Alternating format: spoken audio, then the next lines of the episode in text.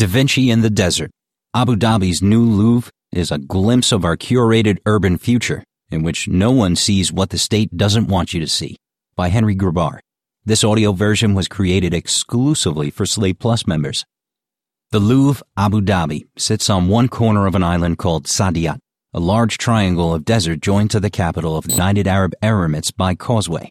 Scattered in the sand on Saadiyat Island are a handful of other upscale developments, a golf course, a Park Hyatt, and a St. Regis, scores of suburban-style villas, and a campus of New York University. Soon to come is an outpost of the Guggenheim, whose Frank Gehry designed building, ten times the size of the Frank Lloyd Wright building in Manhattan, is currently just a hole in the earth. The architects Tadao Ando and the late Zaha Hadid have also designed a museum and art center for the site, respectively, that have yet to break ground but will buttress the Louvre in a new cultural district. At the southern tip of the island is the Saadiyat Accommodation Village, a mini city that houses the thousands of migrant laborers who work on the island's prestigious projects. According to a 2015 Human Rights Watch report, workers on Saadiyat Island faced rampant wage theft, were subject to arrest or deportation for striking, and had their passports held by employers.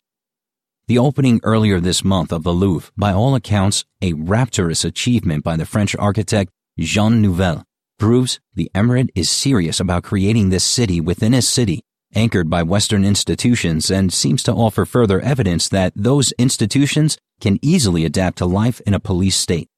Saadiyat Island is a little glimpse of the highly curated urban future, in which a city, or at least the part that tourists, business travelers, and well-off locals see, shows exactly what the state wants you to see and nothing more. Singapore pioneered and perfected this model, with a weird mix of high-class fun laced with fear that William Gibson, back in 1993, memorably labeled Disneyland with the death penalty.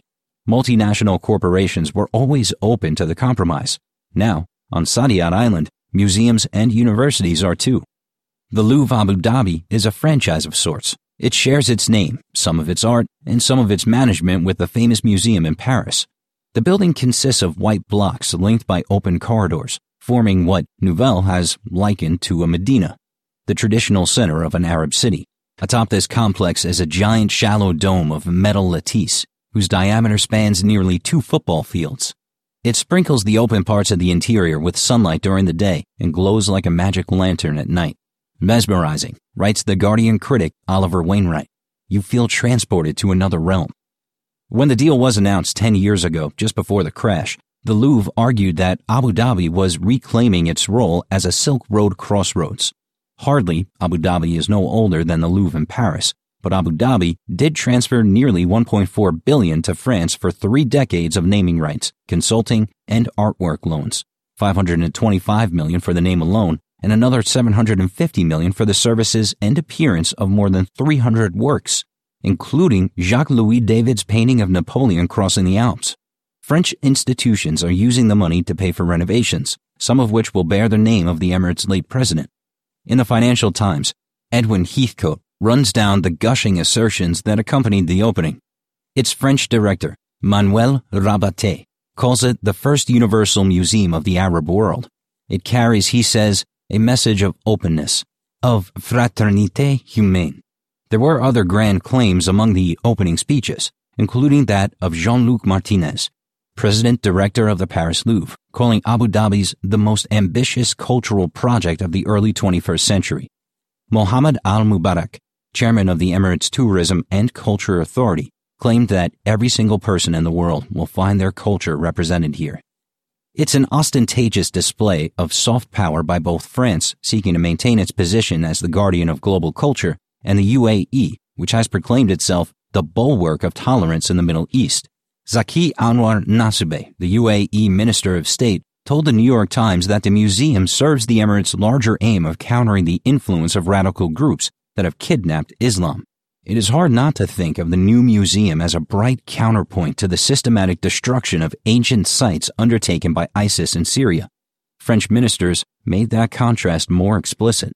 The Gulf states have paid handsomely for this kind of recognition from Western institutions, which have been happy to indulge the trade offs.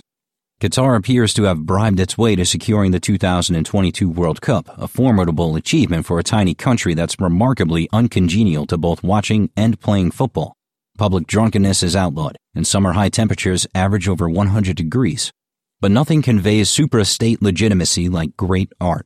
In an excellent 2015 story for Aeon magazine, Kanishk Tharoor laid out the philosophical underpinnings of the Emirates' hunt for art world prestige.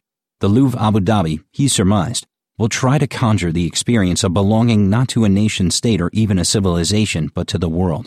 There is a wonder to the prospect of being able to flit from, say, Han Dynasty pottery to the statuary of Mesoamerica to funerary reliefs from Sidon.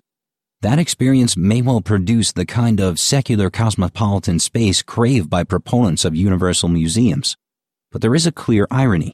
This post-national presentation is being paid for and masterminded by a government using art as an instrument of national power. And the bourgeois values of liberty and individualism are nowhere to be found in autocratic Abu Dhabi. The point is more broadly true. The Asian colonies of Western institutions, from Gulf museums to Yale's Singaporean satellite, Yale NUS College, are riddled with ironies and contradictions that make them difficult to defend but also challenging to condemn outright. In the case of the Louvre, the collaboration has thrived so far because no one has pushed the boundaries. There has not been a piece like Chris Ofili's Virgin Mary stained with elephant dung exhibited in the Brooklyn Museum in 1999 that caused New York City Mayor Rudy Giuliani to threaten to seize control of the museum. The museum filed a lawsuit against Giuliani and won. French officials have repeatedly said there were no restrictions on the art in the collection, but the Associated Press noted a relative absence of pieces depicting nudity, the subversive currents in Ai Weiwei's Fountain of Light. To take one new piece, aren't obvious, the crystal draped structure is modeled after Vladimir Tatlin's 1919 Monument to the Third International, but could easily be mistaken for a water feature at a hotel bar. I had to have the content reviewed, but no one said no. The American artist Jenny Holzer told the Times about her contribution, a trio of stone walls engraved with historic texts. Antje Stahl, writing in Zurich's daily paper, criticized Holzer for shying away from the controversy. Few female artists are represented here, she wrote. Few female representatives from the UAE joined French First Lady Brigitte Macron for the opening. Instead, the female relatives of Emirati VIPs arrived on day four for a private, closed viewing. Many of these friction points are big picture political issues over free speech and political dissent, over the rights of women and of workers. But it seems likely they will play out on the beachheads of Western institutions nominally committed to those ideas, in the museum and the university. In a city of private spaces, they provide the closest thing to a town square. Two weeks ago, a pair of journalists from Swiss broadcaster RTS reporting on the migrant workers who built the Louvre Abu Dhabi were detained for more than two days and denied contact with the outside world. They were blindfolded and subject to interrogation sessions that could last more than 10 hours, released only after signing ambiguous confession forms, and permitted to return to Switzerland without their confiscated cameras and memory drives. All we wanted to do was put the opening of the Louvre in a wider context, one of the journalists, Sergei Enderlin, told Al Jazeera.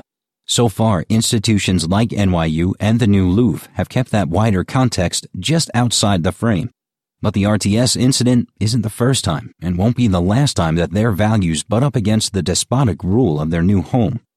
No doubt their role in Abu Dhabi is more complex than their equivalents in New York and Paris, but the Louvre in Paris was born as a revolutionary idea, a place seized in 1791 to bring art in all its beauty and discomfort to the public. These institutions are intended to bolster the UAE's reputation as a tolerant global hub. If they really stand for the open exchange of ideas they represent for outsiders, they ought to speak up. Art and coursework are just the beginning.